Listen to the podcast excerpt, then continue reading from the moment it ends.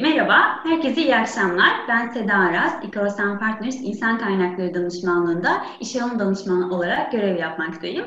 Bugün Code With Love webinar serimizin 3. yayınını gerçekleştiriyoruz. Yine diğer yayınlarda olduğu gibi çok kıymetli iki konuğumuzla yayınımıza devam edeceğiz. Ben kısaca kendimi takdim edeyim. Doçent Doktor Hatice Köse, Yüksek Mühendis Rabia Yorgancı Kındıroğlu ile beraberiz. Tekrardan yayınımıza hoş geldiniz. Teşekkür ederiz davetiniz için. Selam, merhaba. Tamamdır. Bizi izleyenlere de ön bilgi olması adına sizleri de biraz tanıyalım dilerseniz. Yani Hatice Hanım, sizle başlayalım. Buyurun. Tamam. Ben İstanbul Teknik Üniversitesi Bilgisayar ve Bilişim Fakültesi'nde çalışıyorum. Şu anda yeni kurduğumuz yapay zeka ve veri bilimi, veri mühendisliği bölümünde bölüm başkan yardımcısı olarak görev aldım. Çok uzun zamandır sosyal robotlar ve yapay zeka ile çalışıyorum. Özellikle de robotların günlük hayata olan etkisi, çocukların ya da yaşlıların hayatına olan etkisi üzerinde çalışıyorum. Bu konuda işte terapi ve eğitim sistemleri için destek projeleri üretiyoruz. Teşekkür ederim Rabia Hanım. Ben aslında Hatice Hocam'ın uzun yıllardır öğrencisiyim. Hani öğrencilik bağımız bitti. Gönüllü olarak hala daha yanındayım. Her zaman için devam ediyoruz beraber çalışmaya. Sosyal robotik alanında ben de yaptığım çalışmalarımı. Yani çocukların eğitiminde kullanımı, onun sonrasında sektöre geçtiğimizde eğlence tarafında nasıl kullanabiliriz, konferanslarda vesaire insanlara destek amaçlı nasıl kullanabiliriz gibi çalışmalar yaptık. Ardından biraz daha yolu değiştirip sanatta nasıl kullanabiliriz robotları? Gerek sanatçı olarak, gerek eserin kendisi olarak nasıl kullanabiliriz diye bu alanda bir platform kurmuştuk. Onunla devam ediyorum çalışmalarıma. Bir yandan da proje yöneticisi olarak devam ediyorum tabii. Çok teşekkür ediyorum. Şimdi o zaman kısaca bir giriş yapmış olalım. Kodlamanın bugün nasıl ve nerelerde kullanımına baktığımızda artık hayatımızın her alanında yer aldığını görebilmekteyiz.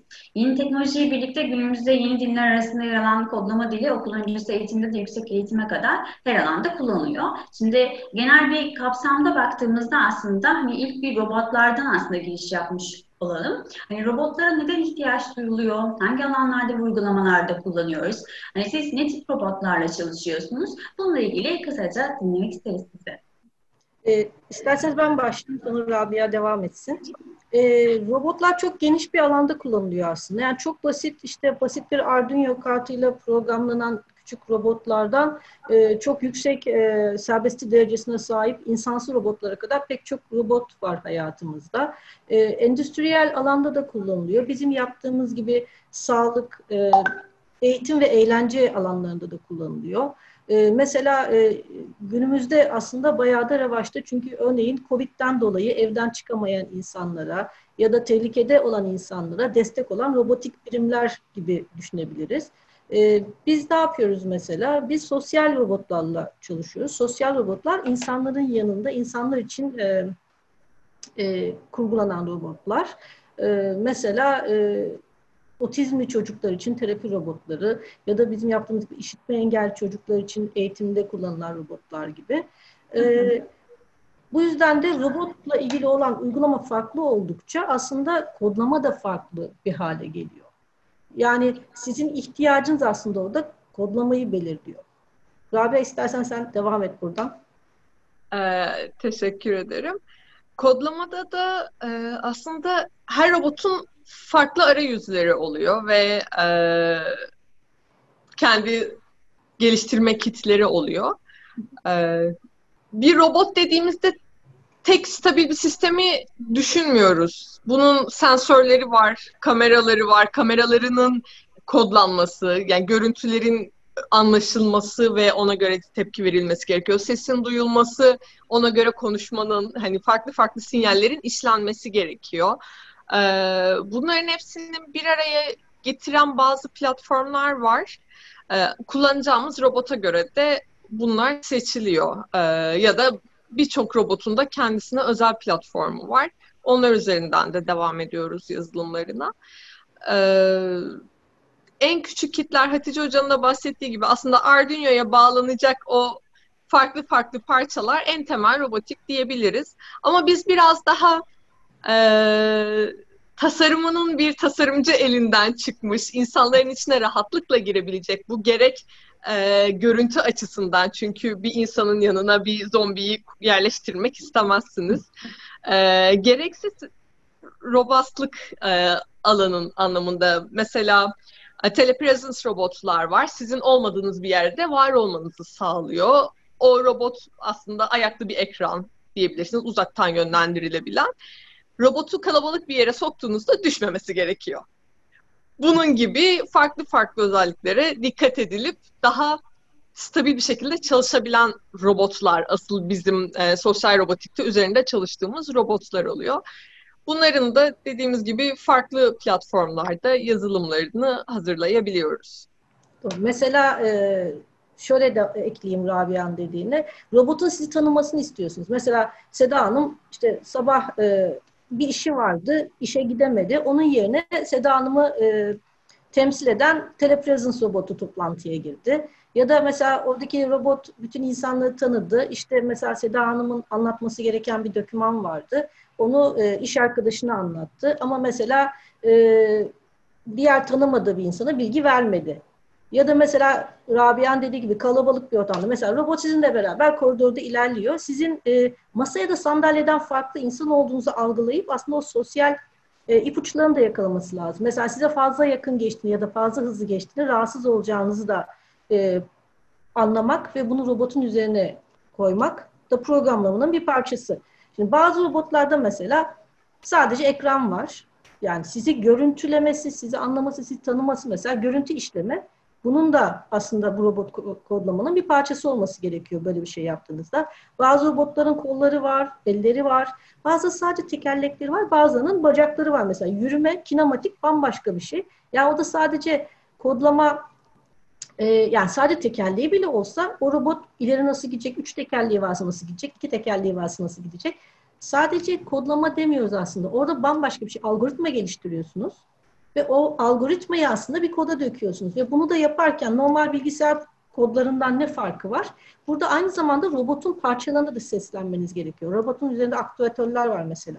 İşte kolu var, tekerleği var, işte kafası dönüyor belki. Yani bizde mesela insana benzeyen robotlar olduğu için 5 parmakları var. Onları hareket ettirmeniz gerekiyor. Yüz mimiklerini vermeniz gerekiyor. Onların hepsine ulaşıp ona uygun bir şekilde hareket ettirmeniz lazım.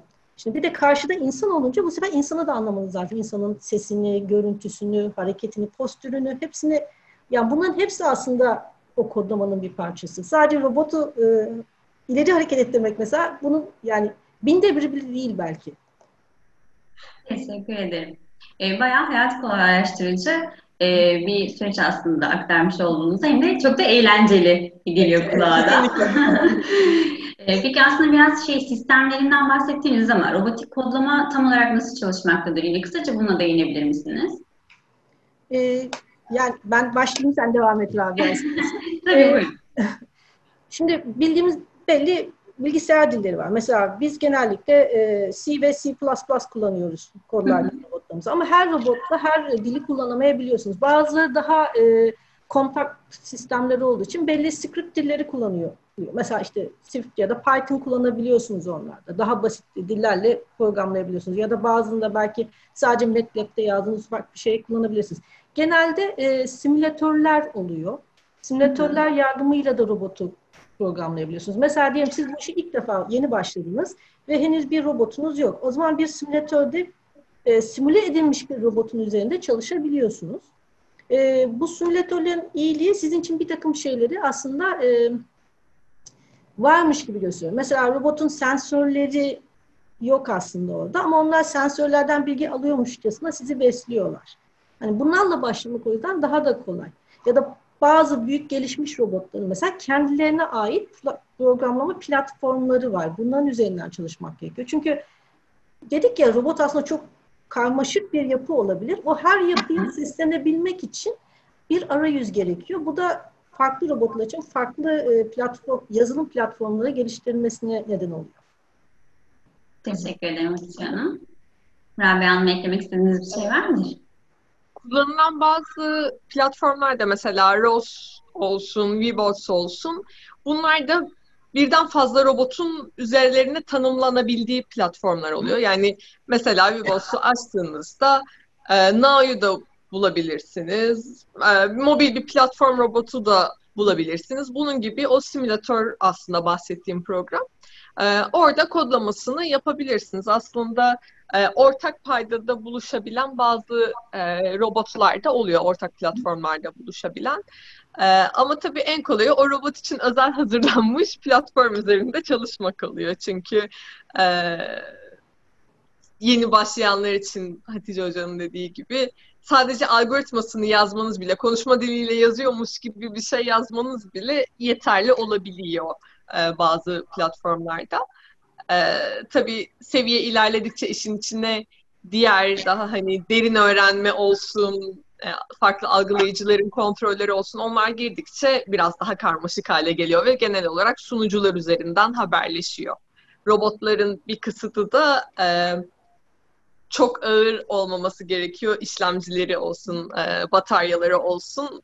O yüzden buluta yapılan bazı işlemlerle robotun üzerine kontroller gönderilmesi gerekebiliyor. Burada şey gibi düşünebilirsiniz. Robotun üzerine ne kadar büyük bir işlemci ve işte hafıza ya da belli sensörler ve aktüatörler koyarsanız o kadar büyük ve ağır olur. Ve siz yanında kullanamazsınız. Hani bizim çünkü konuştuğumuz robotlar hani laboratuvarın bir parçasında kalan büyük kocaman aletlerden bahsetmiyoruz. Biz hayatın içinde olan, yani mesela sizin yanınızda gezecek olan bir robottan, sizinle sohbet edecek ya da size servis yapacak bir robottan bahsediyoruz. O büyük ve ağır olursa size zarar verebilir. Mesela hatta siz hareket ettirirken hızını bile bu şekilde ayarlamanız lazım. Ya da işte kolunun hızını, başının dönme hızını bu şekilde ayarlamanız lazım ki çevresindeki de zarar vermesin. Robottan baget yemişliğim var mesela. Bul çaldırırken kendisine. Yani sert bir şekilde inseydi sıkıntı yaratabilecek bir hamle. Onu çok smooth bir şekilde, çok sakin bir şekilde hareket ediyor olması lazım. Kusura bakmayın. Mesela mesela biz çocuklarla çalışırken önüne böyle küçük bebeklerin kullandığı çitlerden koyuyorduk. Ki çocuklar güvenli bir yerde kalsınlar, çok robota yaklaşıp zarar görmesinler diye. Bu tür şeyleri de yapmak lazım. Yani mesela büyük fabrikalarda, işte ben derslerde bazen bu örneği veriyorum. İşte gazetede bir haber çıkıyor. İşte katil robot iş yerindeki çalışanı öldürdü falan şeklinde. Yani öyle bir şey yok. Mesela robotların güvenliği çok önemli. Robotun eğer çalıştığı alanda bir güvenli bir alan varsa oraya girmemek gerekiyor. Çünkü orası kör alan olabiliyor. Yani robot sensörleriyle oradaki herhangi bir insanı fark etmeyebiliyor. Bu da önemli. Bu yüzden de çalışırken robotlar sadece belirli güvenli, yani özellikle endüstriyel robotlar için konuşuyorum, belirli güvenli alanlarda bulunmakta fayda var. Ve programlamada da mutlaka bu dikkat edilmeli. Karşısına gelecek olan insanın güvenliği için program limitlenmeli. Teşekkür ederim Hatice Hanım. Şimdi biraz da aslında eğitim tarafına değinmiş olalım. Kodlama eğitimi yine okul öncesi eğitimden yüksek eğitime kadar verilmekte. Özellikle çocuklara sağladığı faydalar nedir? Şimdi hem eğlenceli hem de eğiticidir de tabii ki. Hani bunun detayları nelerdir? Kısaca yine dinlemiş olalım sizlerden. Ben başlayayım istersen. Şöyle bir şey, robotik eğitimi ne kadar erken verirse o kadar iyi. Çünkü aslında siz robotik kodlama eğitimi vermiyorsunuz, siz çocuklara matematiksel düşünmeyi öğretiyorsunuz. Yani bir insan 50-60 yaşında da kodlama öğrenmeye başlayabilir ama önemli olan önce o matematiksel düşünmeyi alması. Matematiksel düşünmeyi, algoritma kurabilmeyi öğrendikten sonra gerisi hiç önemli değil. Yani 2 günde de bir dili öğrenebilirsiniz. Ben bunu iddia ediyorum. Çünkü biz de aynı şeyleri yapmak zorunda kalıyoruz. Ama eğer matematiksel, yani bir günlük hayat problemini siz eğer bir algoritmaya çeviremiyorsanız zaten hani orada bir önce onu öğrenmeniz lazım. Bu yüzden de kodlama ne kadar erken verirse çocukların düşünmesi o kadar güzel şekilde. Ondan sonra öncelikle çocukların küçük böyle bloklar falan kullanılan oyunlar içinde kodlama öğrenebileceği bir takım programlar var. Onlarla başlanmasını öneriyorum. Zaten bize de okullarda bu tür programlarla başlıyorlar diye biliyorum. Hatta çocuklar bazen o oyunun şeyine kapılıyorlar. Böyle daha fazla kod yazmak için. O da çok güzel bir şey. Çünkü kesinlikle bu didaktik gidilmemeli. Yani ezberle kod öğrenilmez çünkü. Mutlaka pratik yapmak lazım. Onu da oyunlarla vermek çok daha iyi. Lise ve üniversite seviyelerinde bir takım işte robotik kitlerin üzerinde işte yarışmalarla falan karşılıklı böyle takımlar kurularak gidilirse daha güzel olur. Çünkü çocuklar yani tek başına öğrenmekten ziyade grup olarak girerlerse bu işe daha motivasyon olur onlar içinde. Çünkü ne kadar kalabalık bir grup olurlarsa o kadar daha böyle karmaşık bir problemi çözebilirler. O da onlara daha zevk verir.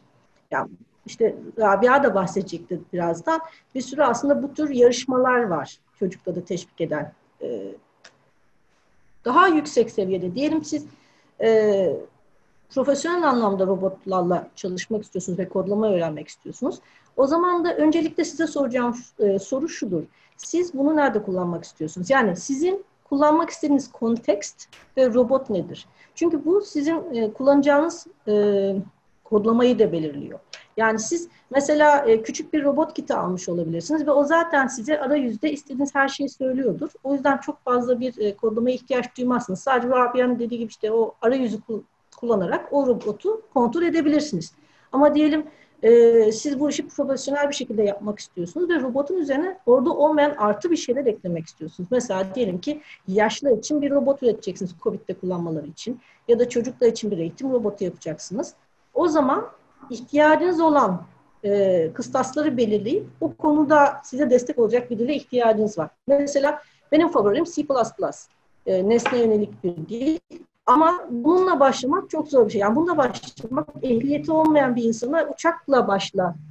Yani uçak kullanarak bu olaya başla demek gibi bir şey. O yüzden benim tercihim mesela Python gibi bir dille başlamaları. Ondan sonra ilerlemeleri. Bu şekilde çok daha moralle daha az bozulur, daha efektif bir şekilde ilerlerler. Ve zaten bunu Python'da birçok robotu da kullanabilirler. Yani o tamamen ihtiyaçlarına bağlı bir şey. Daha ileride mesela diyelim ki bu konudaki eğitmenler nasıl eğitilir diye bir soru sorarsanız o zaman da şöyle diyeceğim. Biz hala zaten robotlar nasıl kullanılır? Bunları anlatıyoruz birazdan. Yani bu uygulamalar şu şekilde yapılabilir, şunlara ihtiyaç duyulabilir. Bu tür webinarlarla, bu tür küçük modüllerle aslında böyle bir eğitim verilebilir. Ve mutlaka hands-on bir eğitim öneriyorum.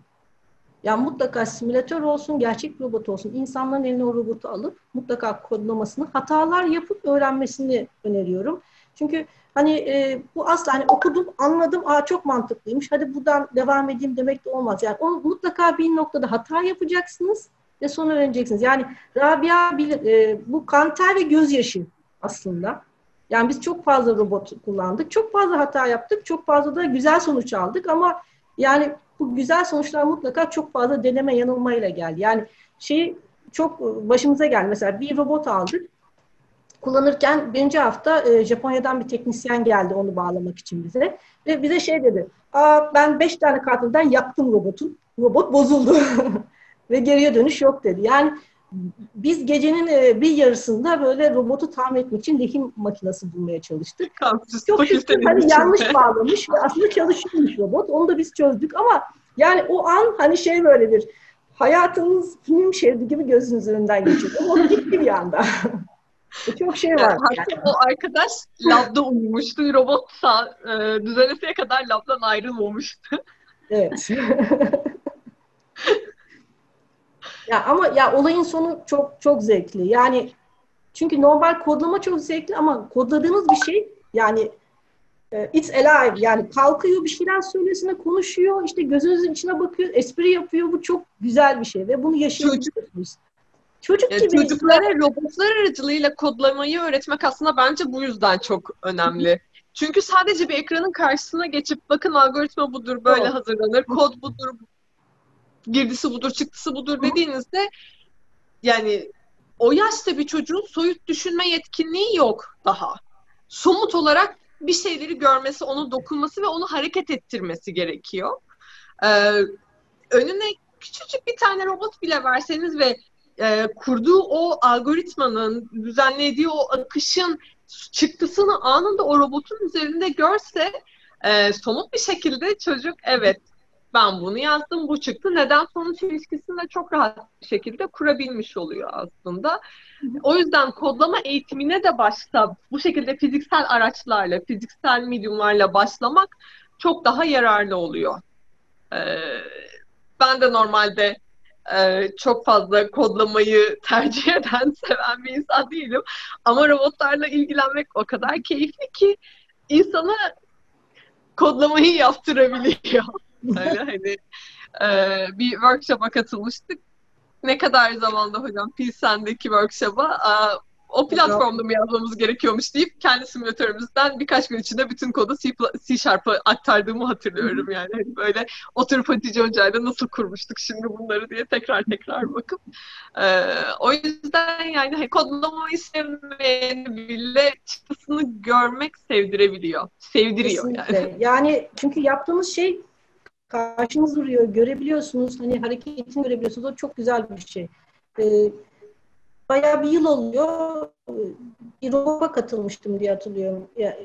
Japonya'da bir robot etkinliğine katılmıştım. Hı hı. Ve orada böyle 4-5 yaşındaki çocukları şey yapıyorlardı, o etkinliğe getiriyorlardı ve önlerine küçük robot kitleri koyup oynamalarını sağlıyorlardı. Yani o çocuk o bir saatlik şeyden hemen hemen hiçbir şey öğrenmeyecektir ama aşinalık kazanıyor, o çok güzel bir şey. Mesela biz de bu sene yaklaşık 6 ay önce ya da bir sene önce şey yaptık, bir workshop yaptık İstanbul Modern'de.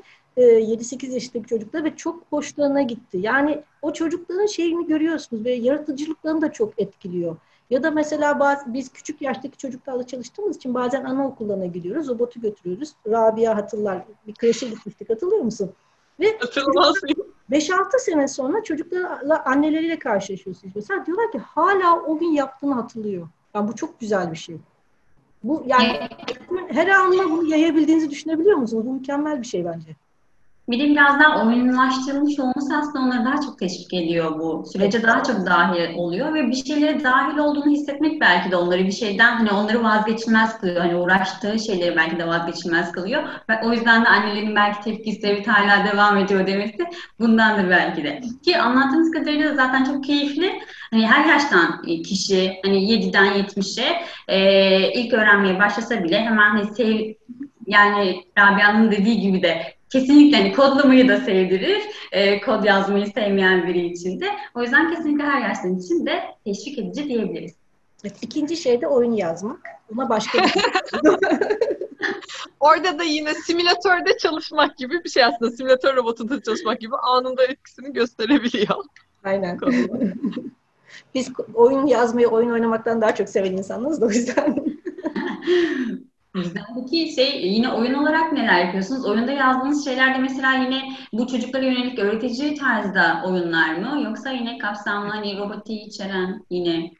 Yani robottan ayrı robotla beraber olan oyunlar var. Bir de robotun yaptığımız çalışmaları tablete geçirip bir oyunlaştırıyoruz. Oyun şeklinde yani robot değil de mesela görsel bir robot ya da görsel bir orada avatar var.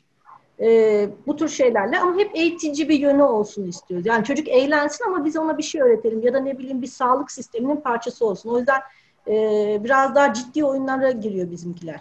Ama aynı zamanda bizim fakültemizin bünyesinde bir oyun yüksek lisans programımız var. Burada da buradaki ilgili çocukları daha uzmanlaşacakları şekilde eğitiyoruz.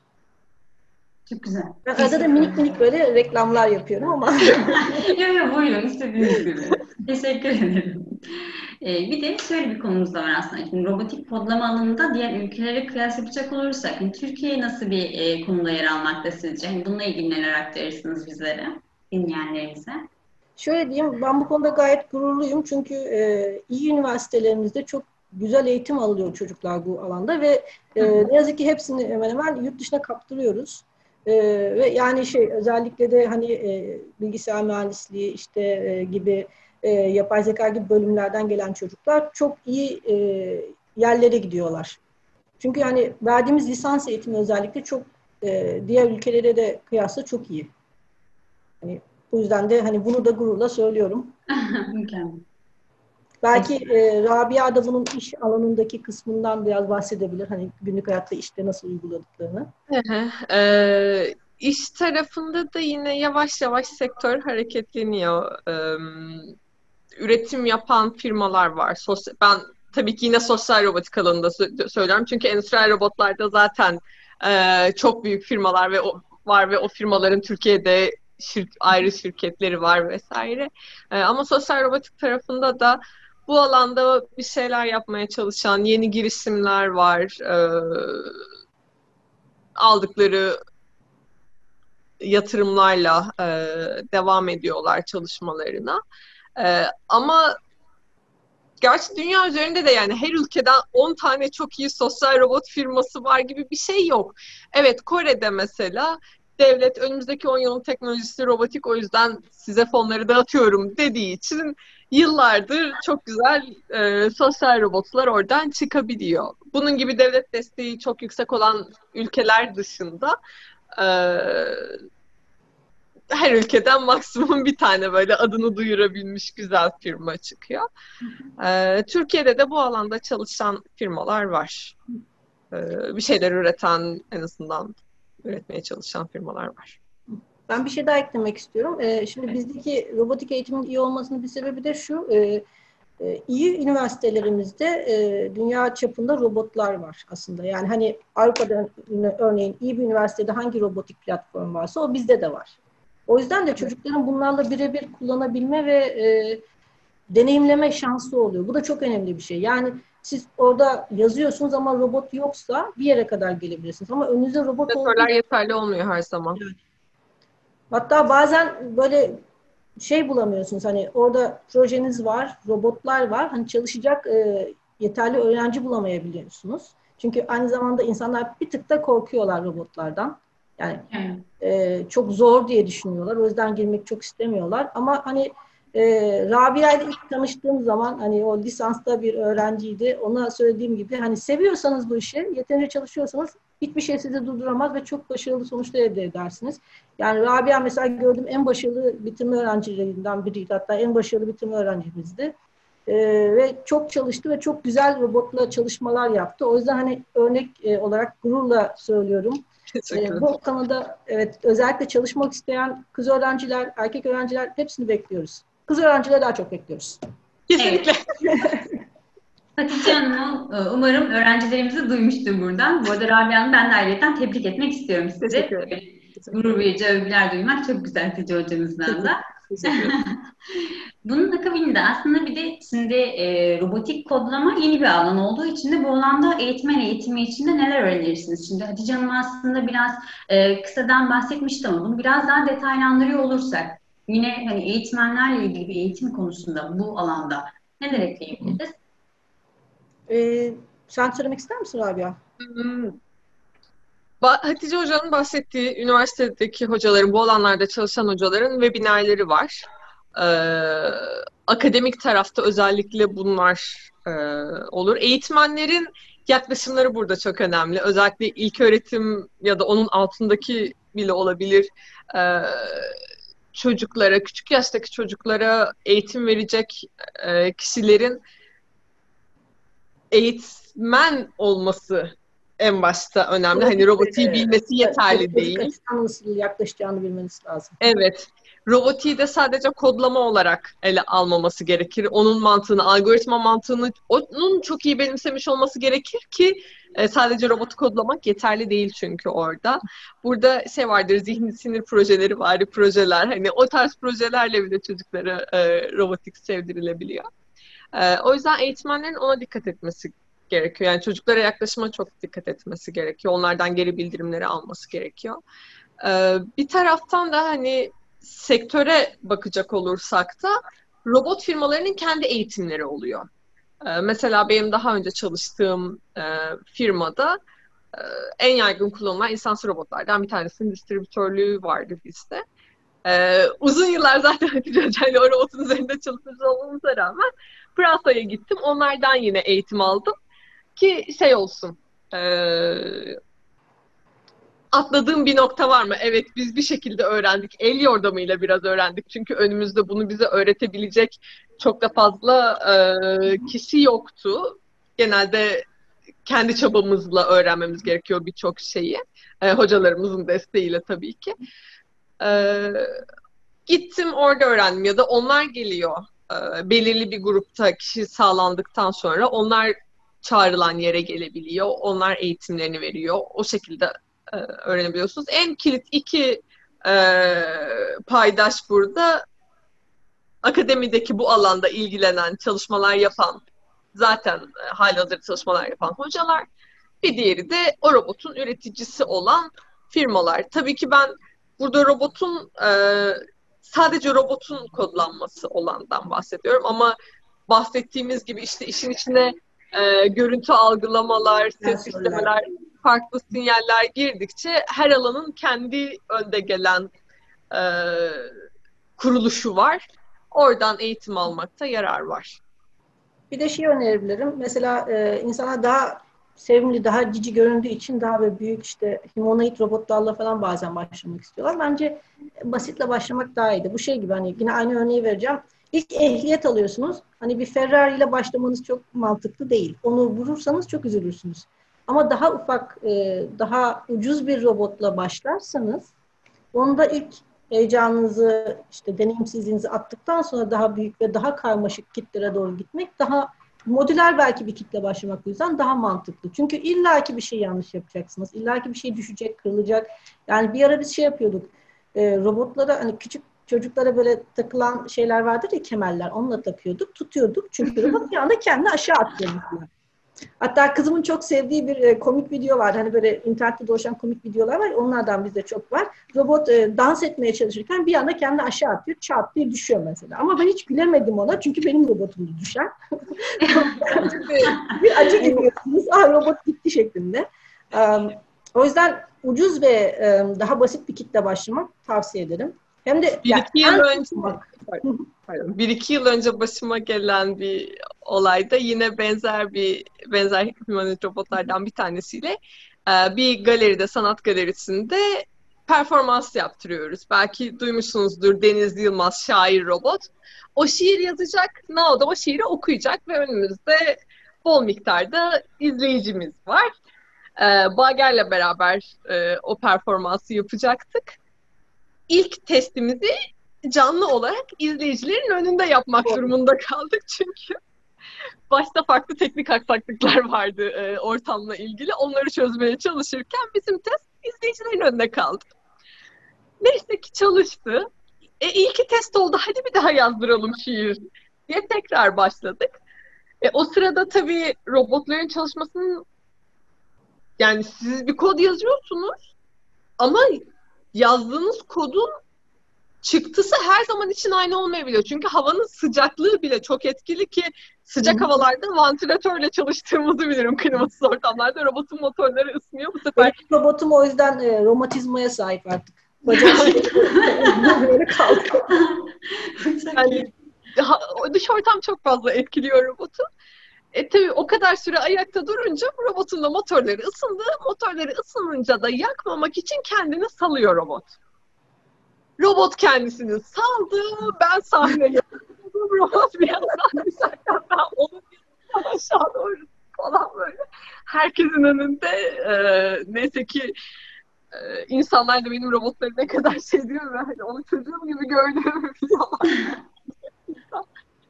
Çok yadırgamadılar beni ama yıllardır onun muhabbetini yapıyorlar öndeki arkadaşlar, robotun peşinden düşen insan olarak. Çok yani Rabia güzel, eğlenceli anılar aslında. Bir ara şeydi böyle, bavulun içine fen koyarken kafasının arkasına yastık koyuyordum ben. Hatta bir hocam üstüne çarpmasın diye battaniye örterken kafasını açmıştınız. Kafasını açıkta bıraktım o battaniyeyle. Bizimkiler ama bebeğe benziyorlar. Oradan kurtarıyoruz. Teşekkür ederim. Bu arada Hatice Hanım, sizin de söylediğiniz gibi aslında öğrencilerin de mesela bir şeylerin daha küçük ve basit şeylerden başlaması hem motivasyonu baştan kaybetmemesi açısından da önemli. Yani bu noktada gerçekten hani başlayanlar en başta belki şey hissediyor olabilirler. Hani ben en iyisinden başlayayım, en zorunu halledeyim ki diğerleri zaten benim için çok kolay olacaktır. Evet, bu güzel bir şey. Herkes başarmak ister. Ama küçük başarılar da diğer büyük başarıları doğurur aslında. O yüzden o şeyi aslında izlemek lazım. Yörüngeyi izlemek lazım ki hiç hatasız doğru bir şekilde ilerleyebilelim. Tabii ki de hata yapmamız da gerekiyor. Ama öğrenemiyoruz. Yani her zaman hata yapma, yani her şeyi doğru yapsanız bile sırf robotun şarjı az olduğu için ya da işte ne bileyim o gün perdeler kapalıdır, sarı ışık vardır, perdeler açıktır, işte güneş ışığı vardır, her şey etkiliyor. Robota bir güncelleme gelmiştir, sizin haberiniz yoktur. Yani. Yazdığınız kütüphaneyi kabul etmiyordur. Yaşamadığımız şeyler. Yani bazen robot böyle şey gibi, hani egzorsist falan oluyor ya, böyle kafayı çeviriyor ve işte farklı bir dil konuşmaya başlıyor. Bir anda şaşırıyorsunuz yani ne oldu bu robota diye. Normal yani, biz alıştık artık. Ve hep bunda demoda yapıyor değil mi abi? Teşekkür ederim. O zaman şöyle devam ediyor olalım. Robotik kodlama eğitimi gelecekte nasıl şekillenecek? Şimdi belli eğitim, şu anki eğitimle ilgili biraz konuştuk ama hani gelecekte nasıl olacak ve bu alanda eğitimde yine neler öğrenirsiniz? Kısaca yine sizlerden dinlemiş olalım. Yani robotik eğitimi bence gelecekte çok daha interaktif olacak. Hı hı. Yani şimdi robotlar hardware olarak çok ucuzluyorlar. O yüzden hani eskiden şey söylemek çok zordu. İşte her eve bir robot ya da her okula bir robot ya da her sınıfa bir robot çok zordu. Ama şu anda gittikçe daha basit ve alınabilir, fiyat performans açısından da iyi robot kitleri çıkıyor. Bu yüzden daha fazla insanda robot olacak ve interaktif olarak da, yani mesela şu anda COVID'de düşünün, hani online eğitim mesela robot için çok uygun. Siz buradan bağlanıp bir robotu uzaktan bile çalıştırabilirsiniz. Yani yanında bulmanıza bile gerek yok. O yüzden de bence teknolojiyle paralel olarak çok daha gelişeceğini düşünüyorum robotik eğitim. Ve de yaygınlaşacağını. Robotlar yaygınlaştıkça tabii ki onları üzerinde çalışmak isteyen insanların motivasyonu da artacak. Çünkü insanlar şu an iş hayatına yönelik çalışmaları biraz daha istiyor olabiliyorlar. Özellikle üniversitede öğrenciler. Robotiği daha akademik hayat olarak görebiliyorlar. Çünkü piyasada evet endüstriyel robotlar var. Onların da belirli bir alanı var ve herkese yetecek kadar bir bütçe yok orada. Şey olarak düşünecek olursak, iş hayatı olarak düşünecek olursak. Ama robotlar arttıkça, ki şu an ivme o yönde ve hızlı bir şekilde artış var. O zaman öğrenciler de bu alanda çalışmaya motivasyonu daha yüksek olacak. Ellerinde robot olduğu için çalışabilmeleri de daha kolay olacak. Simülatörlerin kısıtları ortadan kalkmış olacak çünkü. Gerçek bir robota dokunarak çalışmak çok daha farklı bir şey bir simülatörde çalışmaktan. O yüzden de çok daha yaygınlaşacaktır gelecekte eğitimler ve kolaylaşacaktır. Tamamdır, teşekkür ederiz. Son olarak aslında şimdi robotik kodlama alanında bilgi sahibi olmak isteyen, profesyonel olmak isteyen, yeni başlayacak kişilere ne tür tavsiyelerde bulunmak istersiniz? Şimdi öncelikle bu kişiler öğrenci ise ya da çocuklar, daha farklı bir şey söyleyebiliriz. Hı hı. Profesyonellere zaten Rabia anlattı aslında. Hı hı. Ben küçük çocuklara, yani ilkokul ve okul öncesi başlatmak isteyen velilere şunu önerebilirim. Özellikle çocuklar için yapılmış, oyunlaştırılmış kodlama sistemleri var. Onlarla başlayabilirler. Ya da küçük modüler kitler var. Yani o kitlerin işte parçası, oyuncaklar da var. Yani çocuk tıpkı oyun oynuyormuş gibi başlayabilir. Hatta şeyde, bir testimize bir çocukcağız gelmişti. Babası ona böyle küçük plastik bir şey almış. Çevirip transformer yapabiliyormuş. Şimdi bizim robotu gördü. Bizim robot gerçek bir robot. Ama bu transformer olamıyor. Bu gerçek robot değil dedi ve oynamayı reddetti. Yani çocukların beklentilerini de aslında karşılayan bir şey olması lazım. Çünkü çocuklar şu anda öyle bir yerdeyiz ki hani televizyondan gördükleri, çizgi filmlerde gördükleri bir robot var. Bir de siz ona çok basit bir kit verirseniz de aslında o hayal kırıklığına uğrama ihtimali de var. O yüzden onu da böyle biraz daha pedagojik açıdan doğru bir şekilde anlatıp gitmekte fayda var. Ortaokul, lise öğrencilerine tavsiyem yarışmalara katılsınlar. Yani bir grup olarak çalışsınlar. Ama grupta herkese doğru bir şekilde, iyi bir şekilde imkan tanınsın. Yani bir çocuk kodlama yapıp diğerleri hani kodlama yapmıyor olmasınlar. Mutlaka hepsi o işin o taşın altına elini koysun. Ve bu şekilde onların da hoşuna gidebilir. Çünkü orada bir de challenge var. Böyle hani takım ruhu var. O güzel bir şey. Ve bir sürü Türkiye'de de çok güzel takımlar var. Uluslararası yarışmada başarılar gösteren, şu an ilköğretim lise dönemlerinde devam eden öğrenciler. Hatta bazen kendileri yapıyorlar robotu. O da çok hoşuma gidiyor. Yani o tasarım falan, yani bizim aklımıza gelmeyecek yaratıcılık onlarda var. O da çok güzel bir şey. Üniversite seviyesi üst seviyelerde, yani profesyonel olarak bu konuyla ilgilenmek isteyen insanlara şunu öneriyorum. Öncelikle nerede kullanmak istediklerini baksınlar. Yani bunu bir araştırma çalışmasının içinde mi kullanmak istiyorlar? Yoksa mesela bir startup mı kurmak istiyorlar? Yani bir profesyonel bir ürüne mi dönüştürmek istiyorlar? Bu çok önemli. Buna göre ihtiyaçları olan robotu belirlesinler ve ondan sonra eğitim alsınlar. Çünkü robottan robota fark edecek. Yani bir robotta mesela bir sistemi öğrenmeleri lazım kullanmak için. Ama öbür robotta bambaşka bir şey gerekebilir. Yani bir kere bir robotu programlayabiliyorsanız diğer robotu da aynı şekilde programlayamıyorsunuz ne yazık ki. Tamamen farklı bir sıfırdan başlıyor olmanız gerekebilir. Bir de bazı şeylerde mesela az önce Rabia anlatmıştı. Yani bazı platformlar çok basit. Yani siz sadece bir takım sayıları giriyorsunuz. Öne git diyorsunuz, arkaya git, sağa git, sola git diyorsunuz. Bunu yaptırabiliyorsunuz. Ama bazı platformlar daha karmaşık. Mesela orada atıyorum bazı matematiksel hesapları yapabiliyor olmanız lazım ki robotun kolu nereye gidecek ya da işte ne kadar dönmesi lazım ki işte o mesela köşeden dönsün ve duvara çarpmasın, onları hesaplayabiliyor olmanız lazım. Bu yüzden de siz yani eğitimden önce aslında ne yapacağınıza ve neyle yapacağınıza karar verin. Ya da robot üzerinde bir sürü sensör var. İşte sağ solu algılayabiliyorsunuz. 4 tane işte çarpmayı önleyici sensör var. Onların füzyonunu yapmanız lazım. Yani burada bir tık daha, yani sadece kodlama değil de bir tık daha fazla matematik bilgisine de ihtiyacınız var. Robotu da seviyorsanız matematiği de sevmeniz lazım. Baştan anlaşalım. Sen devam et istersen Rabia. Tam matematikte bana bırak. Ben onun biraz daha öncesine gideceğim aslında. Özellikle profesyonel hayatta bu alanda çalışmak isteyen kişilere. Robotu kodlamanın öncesinde evet matematiği bilmek, bu hesaplamaları yapmak. Onun da öncesinde Hatice Hoca da bahsettiğin ne yapmak istediğini ve neden yapmak istediğini.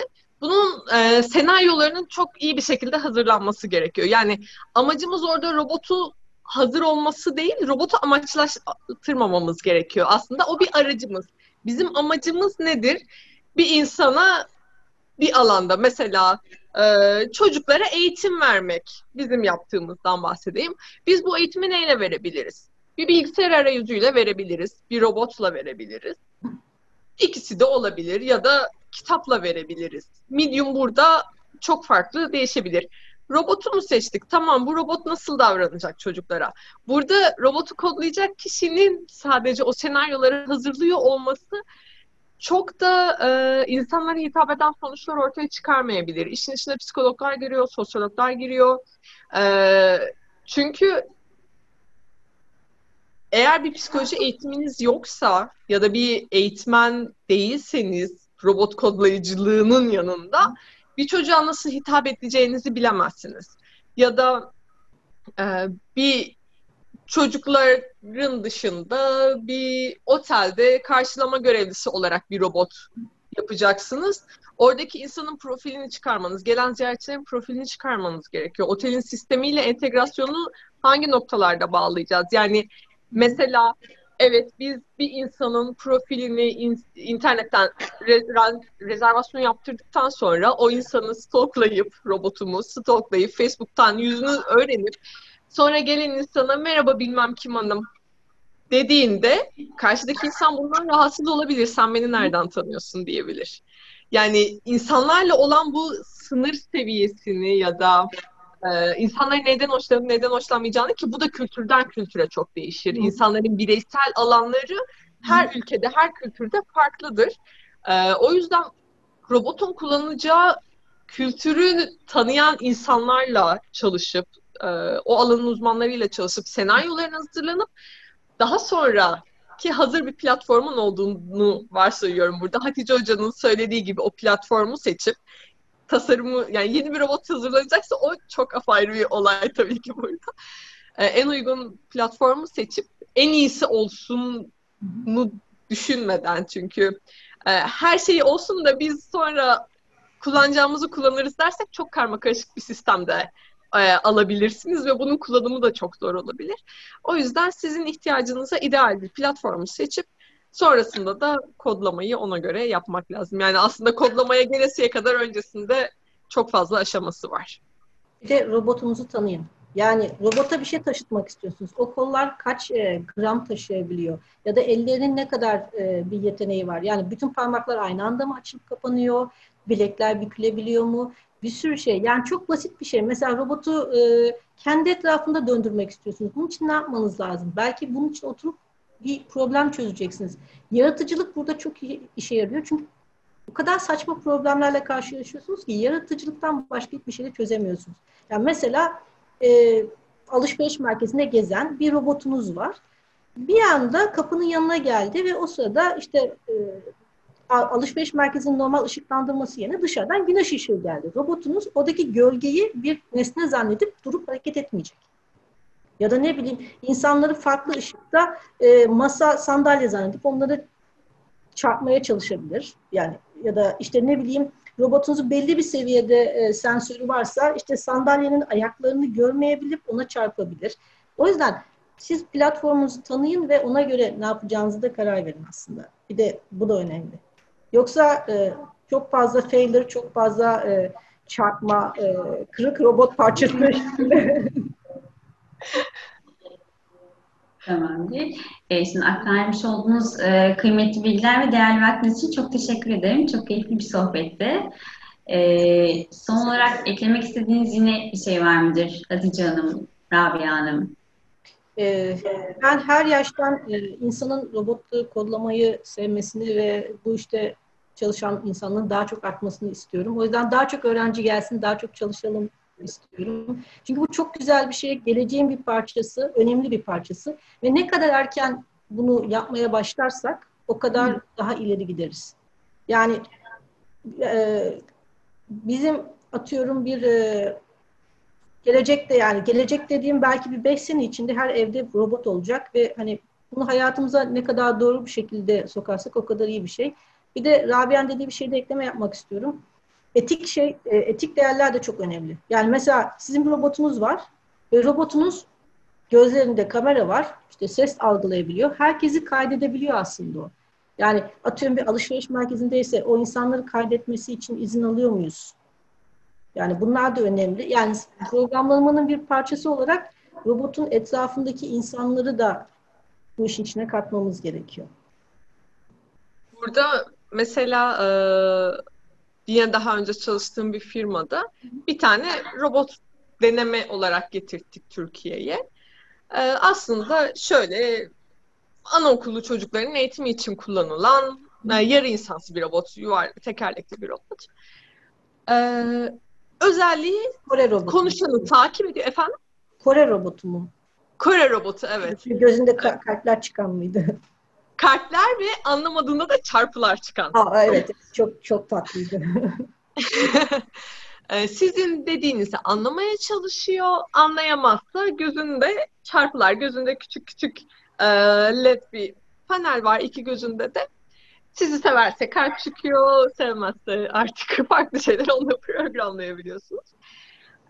Tabii robotların çok yaygın henüz kullanımı olmadığı için ithalat tarafında da sıkıntılarla karşılaşıyoruz. Hatice Hoca da bu durumu çok iyi bilir. Türkiye'ye bütün getirdiği robotlarda bir o problemi yaşıyor kendisi. Çünkü daha önce Türkiye'ye gelmemiş oluyor o robotlar. Yani bir robotumuz mesela Japonya'dan çıkan tek robottu. Yani bütün dünyada tek bizde vardı. Onu düşünüyorum. Çok çok eğlenceli gümrük maceralarım var. Bir robot koluyla böyle gümrükten gümrüğe farklı şeylerde seyreder.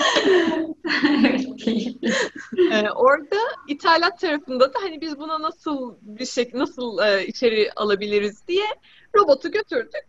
Yöneticiyle konuşuyoruz. Robot Korece biliyor sadece. İngilizce daha açılmadı çünkü robotu sıfırdan yeniden başlattık biz orada. hepimizi, bütün konuşulanları takip ediyor. Biz de o kadar alışmışız ki hiç yani umursamıyoruz bunu. En sonunda kadın o kadar rahatsız oldu ki bundan kendini ve o konuşulanların kaydolduğunu düşündü.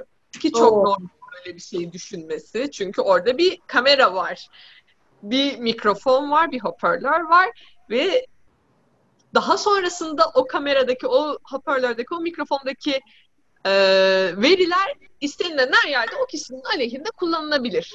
Her zaman için yani biz bugün webcamlerimizin kapaklarını, webcamlerimizin önüne yapıştırıcılar koyuyorsak bütün bu güvenliği kendi çabalarımızla sağlama sebebinden.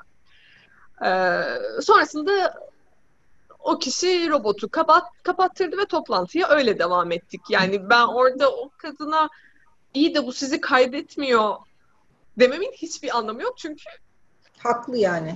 Haklı. Yani istemem. Ben de o zaman bir hikayecik anlatacağım. Buyurun tabii. Yo, buyurun. Bir Japon araştırmacı vardı. Bize bir çalışma sunmuştu.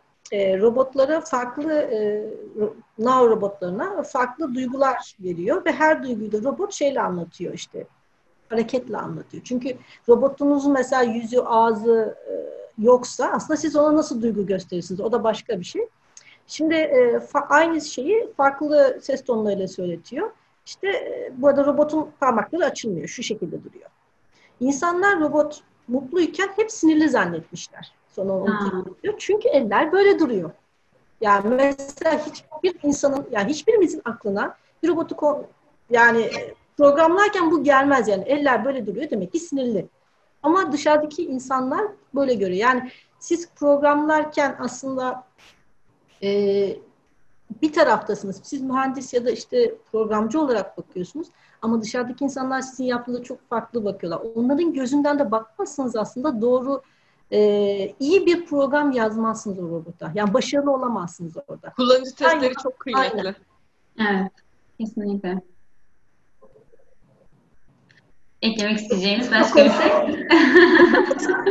Çok güzel konuştunuz ama çok güzel hikayelerdi, anılardı. Şimdi son olarak aslında başka ekleyeceğimiz bir şey sanırım. Bende yok. Biz kapatıp devam ederiz sohbete. Tamamdır. Code With Love webinar serimiz farklı konu ve konuklara yine devam ediyor olacak. Duyurularımız için yine bizi sosyal medya kanallarımızdan da takip edebilirsiniz. Tüm izleyenlerimize de buradan iyi akşamlar dilerim. Tekrardan diğer yayınımızda görüşmek üzere. Hoşçakalın.